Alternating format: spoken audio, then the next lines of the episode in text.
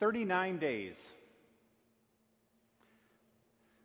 That's 56,160 minutes if my calculator worked right on my phone. 39 days. You might be thinking back to the statistic in 2016 that it was 39 days that it took from a person to go from submitting a resume or an application to being hired by a firm. That was usually about the amount of time. But no, that's not the 39 days I'm thinking of right now. Perhaps you were thinking of the average that it takes for a, a, an average uh, a, a, human, a person, to get a haircut. It's, uh, they get a haircut about every 39 days. Also, not the 39 days I was thinking of. It's also not the number of days in Mesa, Arizona that was the temperature that was recorded was over 110 degrees this year. Though seeing that made me happy I was not in Mesa, Arizona. 39 days. It's how many days are left in 2020 today? 39. As you look back over the past year, what are some of the emotions or the, the things that come to mind when you think of 2020? I, of course, did the, the only logical thing, and I asked Google what people were thinking of or the emotions or reactions they had to the year. And some of them were rather predictable, some of them were rather humorous. Like, for example, one, of, one of the things that I read said they compared if 2020 were a drink, it would be colonoscopy prep. Now, some of you might laugh at that a little bit harder than others. They said if 2020 were a bag of chips, the flavor would be orange juice and toothpaste, which also is one of those things that once you've done it, you, you try not to do it again. Another one just simply said it had five stars. One was filled in and just said, very bad. Do not recommend.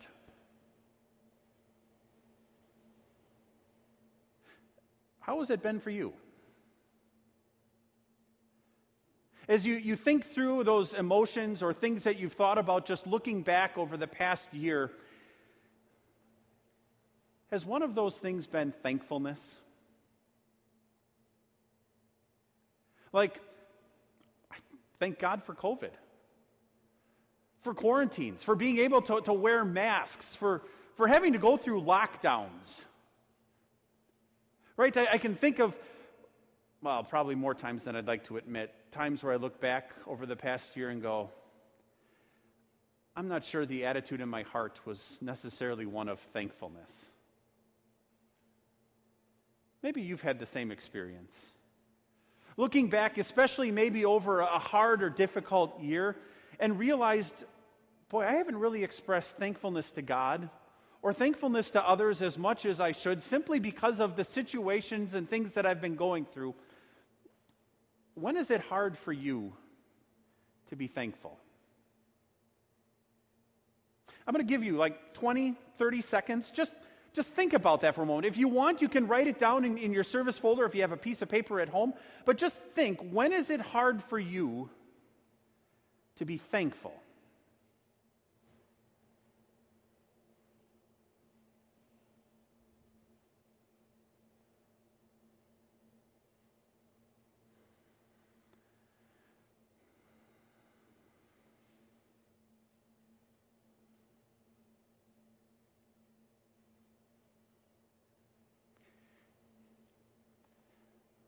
My guess is when times are hard, it can be hard to be thankful. Right? The devil, the world, our, our sinful flesh, uh, we'd like to distract us with the fact that, boy, you look at how difficult and, and hard things are in life, and the last thought in my mind is to be thankful to God. How about when times are good? Well, the same temptations are there. The devil just flips it a bit, doesn't he? Instead of it being, boy, this is so hard and how this is going to affect me and oh, woe is me, instead the attitude is more of one that, wow, look at all the blessings I have. How am I going to use all these blessings? Or I, I, can look and say, I become a little prideful and say, boy, it, finally my hard work is paid off. Perhaps our attitude begins to slip into that which we heard about in our first lesson, where, the, where Moses is encouraging the Israelites hey, as, as God begins to richly bless you, as he puts you into this promised land, don't forget where all those blessings come from. Why is it that whether times are good or times are bad, that we find it so hard to be thankful? I think it has to do with where our attention tends to go. When times are bad, where does our attention, our focus tend to, to, to, to go to? How all these difficult things are going to affect me, right? Right? I, I look at the difficult things that I'm experiencing in life and I immediately think, boy, how is this going to affect me? What are the changes that I'm going to have to make? Boy, those are changes I really don't want to make or I don't like making.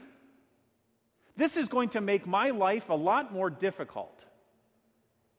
I don't like these challenges. Where is our attention when things are going well? Look at what I've done. Look at all the hard work I've put in, and, and now these are the blessings that come from it. As I, as I look at the blessings that have come into my life, I, I wonder how I'm going to be able to use these to get, to get more blessings. Or I'm, I wonder how I'm going to be able to, to use these blessings in a way that, well, props me up. I wonder if people are going to recognize how hard I've worked. I wonder if I'm going to get credit for, for all the things that I've done. It seems as though whether things are good or bad, our attention just naturally curves in on ourselves, doesn't it? And when all my attention is on me, it's really hard to be thankful. And that's where today's sermon text comes in. It's the words of Psalm 100. Psalm 100 comes at the, at the end of a section of Psalms, starting at Psalm 93 uh, through Psalm 100, that the, the, the theme that runs throughout all of those Psalms is that the Lord reigns. Maybe especially appropriate for a year like this. Whereas we look back, it seems as though things are just spinning out of control between pandemics and contentious elections and just a, a lack of love between people things that get you to be frustrated and anger and tired and overwhelmed. The theme we hear in these Psalms is the Lord reigns. God's in charge. And because God is in charge, the psalmist says, You and I have reason to not only worship God, but to be thankful. So, in your service folder, if you open that up to, and see the words of Psalm 100, they'll also be shown for you on the screen. What we're going to do is just read together the first three verses of that psalm. So, verses 1, 2, and 3. We join together. Shout for joy to the Lord, all the earth. Worship the Lord with gladness. Come before him with joyful songs. Know that the Lord is God. It is He who made us, and we are His. We are His people, the sheep of His pasture. So the first two verses there, right, are an invitation to praise and, and worship God, to give thanks and praise to Him, right? And then verse 3 tells us why. So, shout for joy, worship the Lord with gladness, come before Him with joyful songs. Why? Because we know that the Lord is God. He made us, we are His. Which makes sense, and you begin to see how it fits into that larger group of Psalms, right? If, if God has made everything, it also means that He is then in charge. And as the creator of all things, He's in control of all things. We are His. We are His people. Just think for a moment how that would have sound, sounded in the ears of an Israelite as the psalmist first wrote it. Right? The, the Israelite would have been taken back to the promises God gave to his forefathers, to Abraham, Isaac, and Jacob, right? Where God comes to them and he, he tells them, It's going to be through you and your family that I'm going to, to bless the entire world by sending a Savior. They would have thought back to their time in slavery and how, how God had led them out of that, that slavery to the Egyptians and led them to the promised land. They would have heard in their ears that, that, that word of God at Mount Sinai, where God says to his people, You will be my people, and I will be your God.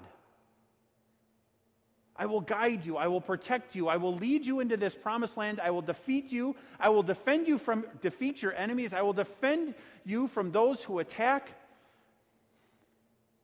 Right? The Israelites would have known what a special thing it was to be called one of God's people. And God has done the exact same thing for you and me. At our baptism, what did He do? He wrote His name on us. Right? He, he looked at each one of us and said, You are now my child. You are part of my family. You are my people. And he makes the same promises to us, right? He, he forgives all of our sins. He, he wipes away all of our guilt. He creates a, a faith in our heart from the moment at, when we were baptized. And then from that moment on, God continues to provide for us and take care of us as he did for his people. He says, You are the sheep of my pasture. You can't help but think of our Savior, right? who describes himself as the good shepherd and, and, looks at each one of us as part of his flock, as, as sheep in, in his pasture, sheep that he, well, that he guards. The sheep that he guarded with his own life as he laid down that life to protect us from the devil, to save us from our sin. A shepherd who continues to provide for all of our needs. Uh, my guess is you only have to go home and look in your pantry to see just how richly God has provided for us. Because that pantry isn't out in, in the woods, it's in a really nice house that's heated and air conditioned, and a roof that maybe mostly doesn't leak or doesn't leak at all. Right? You begin to look at all the different blessings God has given to you in your life, and you can't help but be overwhelmed by the sense that, look how richly God has blessed me as one of his children. Look how richly God has blessed me by sending me a good shepherd who not only guards and protects me and saves me, but has also richly provided for me. Think of what that means then when times are good. It means I'm able to hear the, Moses' encouragement in our first lesson and not be, well, not have it, the, the attention so much focus in on myself, but as I see all the many different blessings God has, has showered in my life, I can give thanks to God. Because that's where those blessings have come from.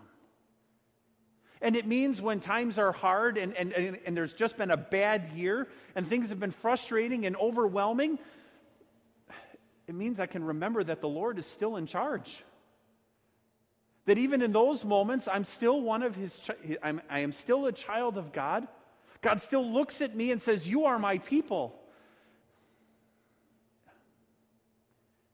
It means we have so much to be thankful for. So that we can look at those first three verses and say, because the Lord is God, I can be thankful. But the psalmist doesn't stop there either. Let's read the next two verses together. Enter his gates with thanksgiving and his courts with praise. Give thanks to him and praise his name, for the Lord is good and his love endures forever. His faithfulness continues through all generations. My guess is there are words there that again have reminded you of, well, probably other Psalms, right? The Lord is good. His love endures forever. His faithfulness continues through all generations. I mean, just look at those three phrases and you have more than enough to be thankful for. The fact that God loves someone like you and someone like me, who more often than not forgets to be thankful, who completely forgets that it's God who provided and has provided and has richly blessed me as much as He has, a woeful sinner who, even as new blessings come into my life, forget the giver.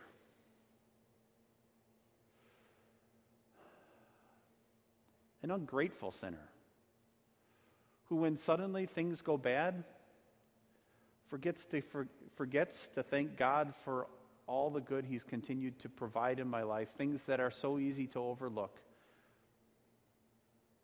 A selfish sinner who often gets wrapped up in himself. And then to hear the Lord is, well, the Lord is good. His love endures forever. A gracious love that loves ungrateful, selfish sinners like you and me a love that caused him to send his son and to keep his promises, to send a Savior who forgives sinners who forget to be thankful. A love that endures, well, from the beginning of time until the day our Savior returns. And faithfulness a faithfulness and a loyalty to you and me that, regardless of the situations we find ourselves in, regardless of whether we are having a good year or a bad year, regardless of things are going really, really well, or we've just experienced the darkest, worst day in our life, God's faithful. Even when it seems as though He isn't there, He's right there guarding, protecting, providing, showering His love in our life even when we don't see it.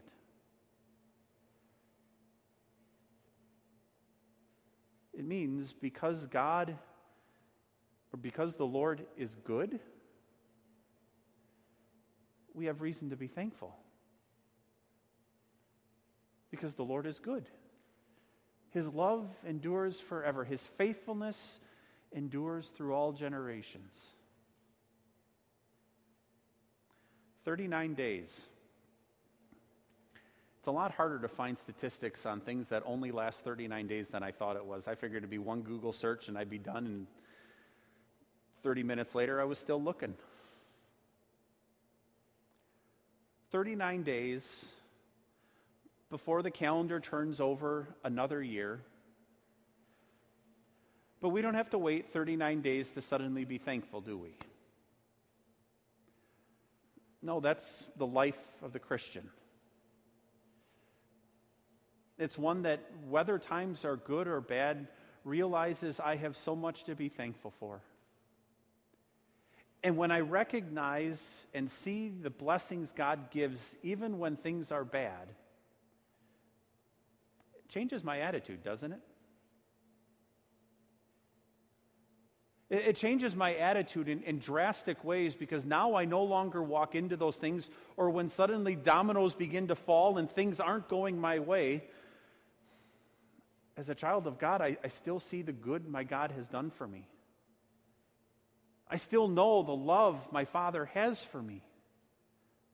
I still hear in my ears the promises my God gives me in His Word I still see all the blessings God has provided for me so that even then, there's joy in my heart and thankfulness on my lips. Give thanks to the Lord, for he is good. Amen. And the peace of God, which goes beyond our understanding, will guard and keep your hearts and your minds in Christ Jesus. Amen.